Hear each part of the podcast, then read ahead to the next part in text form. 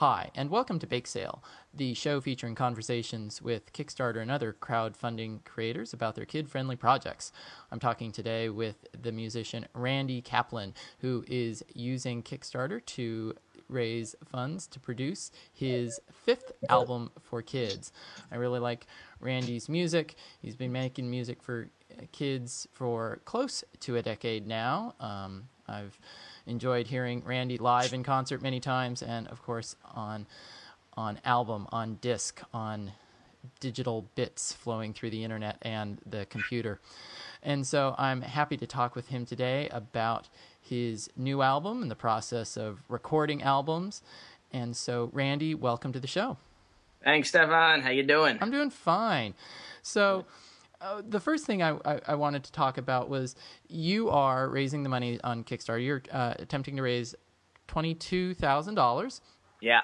For your fifth album for kids, and one of the things that I was struck by in reading the project page for the album, and of course I'll have a link to this project to that project in the in the show notes for this episode was how each of your albums sort of had a different you took a different approach in funding and creating each of those albums. And so i'm wondering if you could just sort of walk through that a little bit for the for the listeners. Sure. Well for years and years i was doing music um, for non-kids and friends of mine always suggested I would, you know, why don't you play my kid's birthday party? You'd be good at that. And I was always saying, no, if you want me to play a party for you and your friends, a type of salon late night, I'll be glad to do that, but I'm not going to play for kids.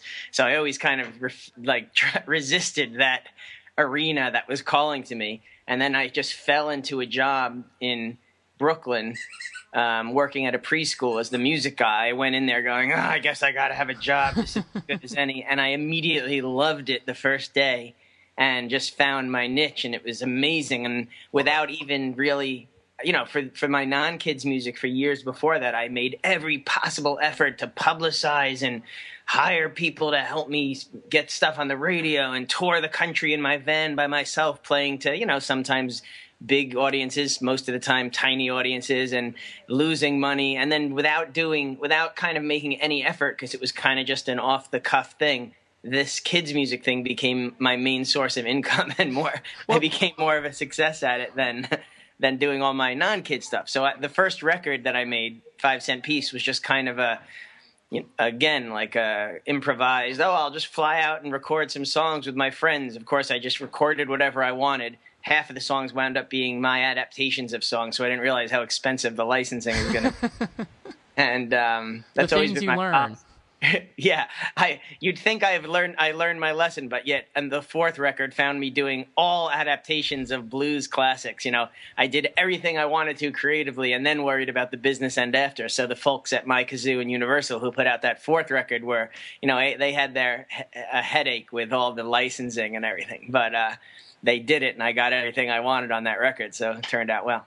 But to answer your question directly, each album became more and more of a you know an organized thing. I'm not the most organized person. I'm still far from organized, but in my spectrum of organization, I'm now more organized than I was at first. And I have a budget, and I know what what what it's going to cost and who I'm going to hire to do each thing. So, you know, the first record was, oh, I'll just do anything and see what happens. I don't even know what I spent on who. I don't have a separate bank account for anything. Then the second record, I was like, all right, I'm going to have to put some money aside to do this. The third record, I wound up borrowing.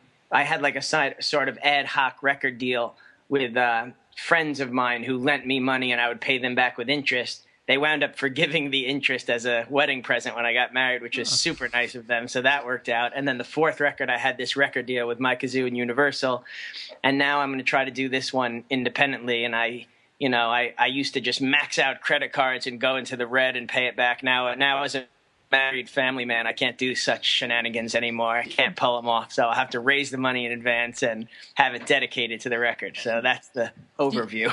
Do you think that that is common for what do you think is the most common route for funding albums for uh, independent musicians, be they you know kids musicians or otherwise? Do you think uh, most of them are going the credit card route? Do you think most of them are going the well, I can only you know I've only got a thousand dollars available, so I guess I'll go into the studio for you know four hours or eight hours and record you know two songs, you know, and they do that, you know, six months at a time. I mean, how do you what do you think is the most common way musicians I think I feel like in the old days, pre crowdfunding, pre you know, even ten years ago when the internet was there, but I didn't, I wasn't aware of any of the Kickstarter stuff. And there's tons of other sites too. One of my friends just used another site to raise money for her tour, but most people I know have used Kickstarter. Before that, people would just, if they didn't have a record deal, they would spend their own money in kind of a haphazard way, as artists do. Like, oh, I have you know they'd work as you know waiters and use that money to record and then put out their record without much of a marketing plan or anything. In the old days when i would make tapes and my first cds i spent all the money at my disposal to make the record. And then the record would come out, and I had no plan of how to get anyone to hear it or anything. So it was just basically work for the work's sake without any business plan. So that turned out to be, you know, you'd get, then I'd start sending them out myself, like out of my, you know, kitchen to uh, reviewers and try to get everyone's attention. But it was really hard. Then eventually try to hire someone to do that that has a bigger, um, you know, uh, contact base in that particular area. But um, it's funny because with when, then when crowdfunding started, like I remember my friend who asked me like five years ago, "What do you think of this Kickstarter thing? I'm thinking of doing it." And I told them, I was like, "Are you crazy? It's you'll be totally humiliated. You're like a famous, you know, not you're not famous like Springsteen, but you have a cult following. You travel the world. People are gonna think you all of a sudden you're not as big." And he was like, "Yeah, but I could make do the record for other with other people's money and not have to deplete my whole savings. And I still was so against it five years ago.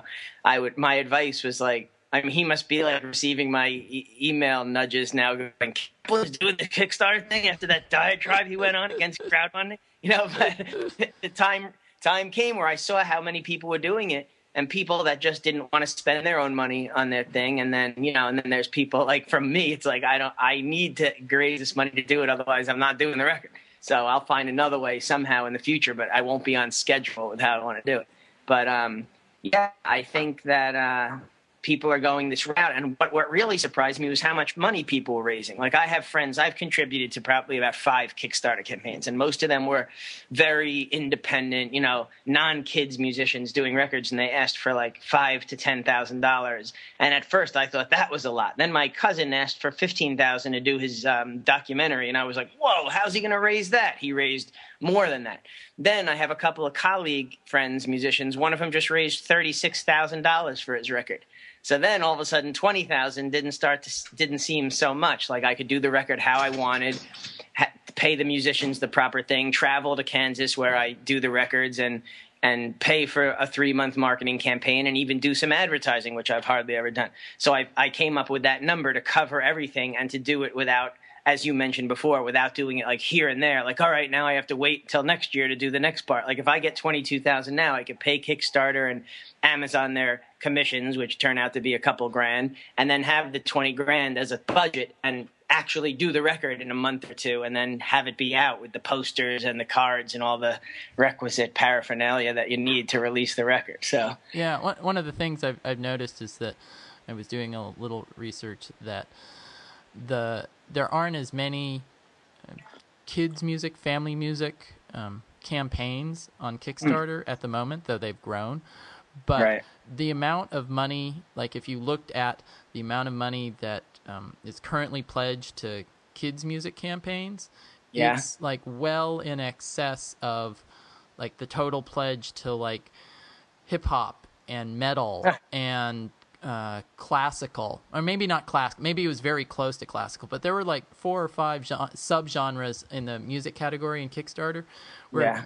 kids' music projects, even though there were fewer of them, they yeah. way outraised. I mean, by like an, a factor of like three or four. So I, you know, particularly in this field, I think, you know, there are there may not be many, but the ones that uh, are uh, go live tend to be reasonably well supported. Well, that's certainly encouraging because I'm only about a third of the way to my mark and more than halfway done with the time. So, you know, Mindy, even from SiriusXM, is encouraging, saying, Don't worry, you're off to a good start. Most of the funding happens at the end. But meanwhile, my one of my brothers in law sat me down, who's a big business guy, the other day, and gave me an earful about look at this list of prizes. Why didn't you think this out? I'm like are you kidding me? My wife and i sat there for weeks planning this. He's like you should have run it by me. And he did, played devil's advocate and went through every incentive you know the rewards i offered saying two mp3s for five dollars. Why would i get that? I can get two mp3s for two dollars when it's over. I'm going in trying to change the rewards and you can't change them of course yeah. once someone signs up for it. So you know, yeah, maybe I learn for next time whether this is successful or not how to do how to do the rewards um, better. But you know, then there's two target audiences. A lot of my funding so far has come from family and friends and people that I know. There's, I'd say, there's about 25% of fans that I never met before, but most have come from family and friends. So the other thing my brother-in-law was saying is like this is not your target audience, your mother and her friends who feel, uh, you know, giving you a hundred dollars. You got to find the people who want the five CDs or want the signed poster or the T-shirt. And I said, well, I'm trying. I'm not like a marketing genius. I'm a songwriter, you know. So, so it's, uh, it's weird. so, of the rewards that you've uh, listed, um, money aside, you know, I mean, obviously yeah. there you had like a five thousand dollar reward level. I'm sure you would love to have a number yeah. of people pledging that. But setting aside sort of the dollar yeah. level, are there any rewards that you've offered that you you'd like you you hope a few people take advantage of just because you think they're cool rewards and you'd like to be able to fulfill a couple of those? Yeah, you know, like starting at a hundred dollars, I have an offer of like doing a Skype call like we're doing now, but with visual, and they could request a song, and I could talk to them. I get a lot of emails and letters, not not most not letters mostly, but emails and Facebook messages from from fans around the country from places I've never been. Like, oh, when are you coming to San Antonio? When are you coming to Ottawa? We'd love to see you here. Well, I don't get there that much. I'm I'm ready. I got the goods and I'm ready to travel. I'm just waiting for a show that will guarantee me, you know, a certain price and fly me in and put me in a hotel for one night. I'm ready to go anywhere. But for those people that the fan maybe I don't I don't know how many fans I have in Ottawa or San Antonio, but these people if they pledge this amount can have like a Skype conversation with me. I think for 250 I do like an entire I write 30 minute Skype session, which is basically a private concert, or they can invite their friends and pretty much have it on a big screen and have me. It's the next best thing to me being there live. I can interact with them. But uh, that I like the, I like those rewards. That idea. My wife just came up and gave me a face. I don't know what it means. Whether I'm whether I'm uh, over talking or sounding like like a freak. I don't know. But then, uh, so you know, like yeah, live concerts are my favorite things in the world. So those those um, rewards, I was hoping people would. Uh, take advantage of. I see I'm going through it now. I see I have 11 backers of $100 or more who are taking the Skype session you know, when it adds up, all of a sudden I'm going to be like, uh oh, I have to do 11 concerts right but that's um no, but that'll be fun, and you know, I can tell. I having seen you uh, uh, in in concert live a, a number of times, I, I, know how much you enjoy that sort of live interaction, and so um, yeah, I think even even via a television screen, I think that would be a fun uh, yeah event for for for families. Right. And then I offer some of the higher awards. I offer guitar lessons, uh, you know, stuff like that because I give guitar lessons sometimes. I thought that would be because people are always asking me, "Oh, I wish I lived in L.A. I would take guitar lessons from you because I play like the ragtime, finger picking country blues style."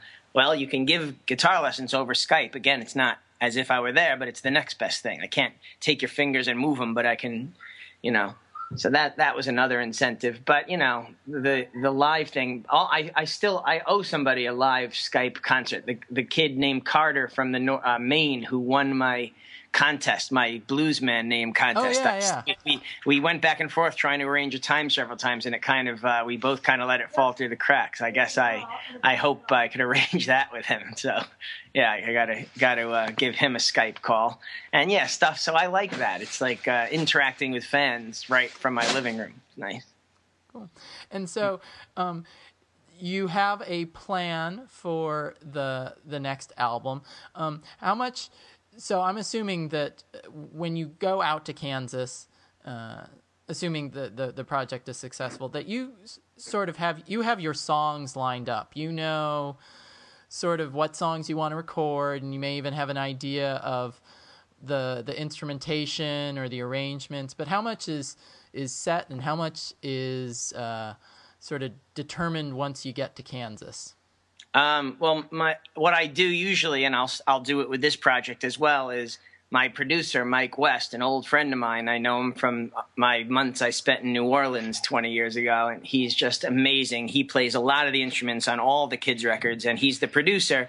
I have a lot of say on, you know, on stuff, but he just comes up with arrangements and ideas for instrumentation. We discuss it and everything, but I send him demos, which I just record on GarageBand. You know, I send him like maybe 20 songs. And, you know, the, the ideal, the plan in the beginning is like we'll both discuss it and pick 12 and do them. Of course, you know, on my records, we wind up using probably most of the songs I send him. And he's always saying, this record is too long. And I'm like, I don't care. We got to do this song. I can't leave this one out.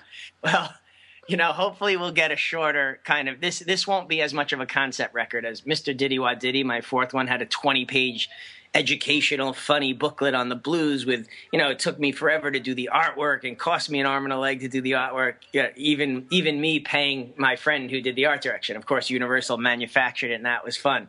So for this one, we're hoping to have you know not all the dialogue and talk in between. Like Mindy always suggests, do a simple record without all the dialogues you do and everything. So I think this one will be more like that. But I do have about 15 songs picked out that I want to do, and 10 are complete, and five I'm still working on right now. I'm I have the end of January targeted for a recording week, and um, so that that'll happen. And yeah, I'll send the demos to Mike soon, and we'll go through them. And then once we get there, we'll do like a more specific plan. He'll say, "Why don't we start with these three songs?" and you know, I'll teach the band the songs. We try to do it live as much as we can, at least with me and the drummer and the bass player and then you know do some overdub stuff after. But yeah, so it's mostly planned what songs we're going to do, and we have a night of rehearsal when I get there. But a lot of it is on the fly because we're in the studio, and you know no one knows the songs, and we sp- we he records all the rehearsals, and we do like a bunch of takes, and until he gets the exact kind of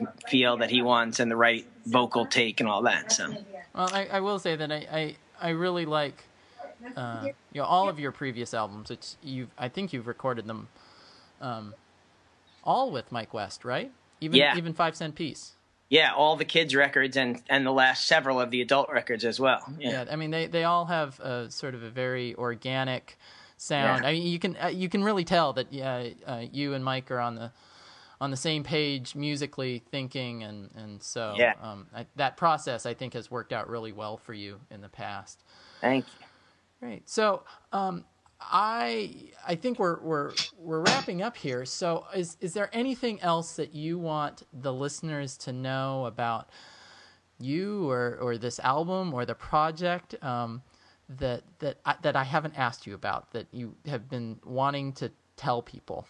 A couple of things that come to mind. I don't think I mentioned this on the on the Kickstarter page. Is that my my last big Kids Place Live Sirius XM song that got a lot of airplay was "Don't Don't Fill Up on Chips." I'm I'm so grateful and happy that they play a lot of my songs in there. But do you know that song "Don't Fill Up on Chips"? Yes, I released it as a single last year, and so I think I might put it on this album as an extra, you know, as a song that's already recorded because people always after my shows come up and which album is this song on? Which one is that song on? Well, a lot of the time they want to know the album that Don't Fill Up on Chips is on. And it's not on any album; it's only as a download. So I might put that on this album too. And then, um, you know, th- this album is going to be really fun for me to record. It has everything. There's some nice lullabies I wrote for my son to go to bed. Actually, one of them I'm looking at the list right now. But there's a lot of, you know, you write what you know as a writer. In the last two years, I have a t- son who just turned two. There's a lot of songs that are about little tiny kids. So there's some songs that are scatological in nature. Some songs burps. Some songs even about farts. My friend is like, Randy, you just wrote a song about you just made a whole concept record about the you know American musical heritage and history. You're going to go from that to this, and I'm like, I think I could pull it off. Let's see. But there's also some, you know, uh, I'll do a couple of other you know signature blues and ragtime songs on it too. So I'm I'm really looking forward to recording it. I hope that the uh, the campaign goes well. Oh, I you know I I I do have faith. I I I think it's always nerve wracking for uh, musicians and, and yeah. creators in the midst of this process. But your your your project is is doing okay. So I, I think I do think you've got a good shot at, at making it. So, um, Randy, I I really enjoy talking with you. If uh, folks out there listening want to find you on the interwebs, where are the best places that they can find you on said interwebs? always randykaplan.com is you know the home base. I always however primitive my website is i try to have links. There's a link to my kickstarter. There's a link to hopefully my facebook page. I have i'm not an expert facebook user so i have like my personal page and then randy kaplan music for they call it forks f- friends or fans of randy kaplan. I, so i have two facebook pages which i kind of just use as this in the same way. Um, you know in trying to interact with people and keep everyone apprised. Um, so those are the two main main things, you know. And the Kickstarter page, of course, you can go directly there. Okay. But randykaplan.com is a good home base. You could always write me, Randy at randykaplan.com. I'll I'll be glad to uh, answer any questions or hear any comments. I love getting letters from p- folks that li- listen to my music. Awesome. Okay, and I will be sure, of course, to put links to those in the show notes for this episode. So, excellent. Randy, thank you so much for talking this morning. I really enjoyed it. Thanks. I'll look forward to seeing you. Hopefully, I'll do a Phoenix uh, stop on my next tour. We'll I hope see. so. I hope so too. And listeners, thanks as always for listening. You can uh, always send me an email, zooglobal at earthlink.net. If you listen to this podcast via iTunes, please rate and review. It always helps to increase the visibility of the show. And we'll talk to you soon. Thanks. Bye.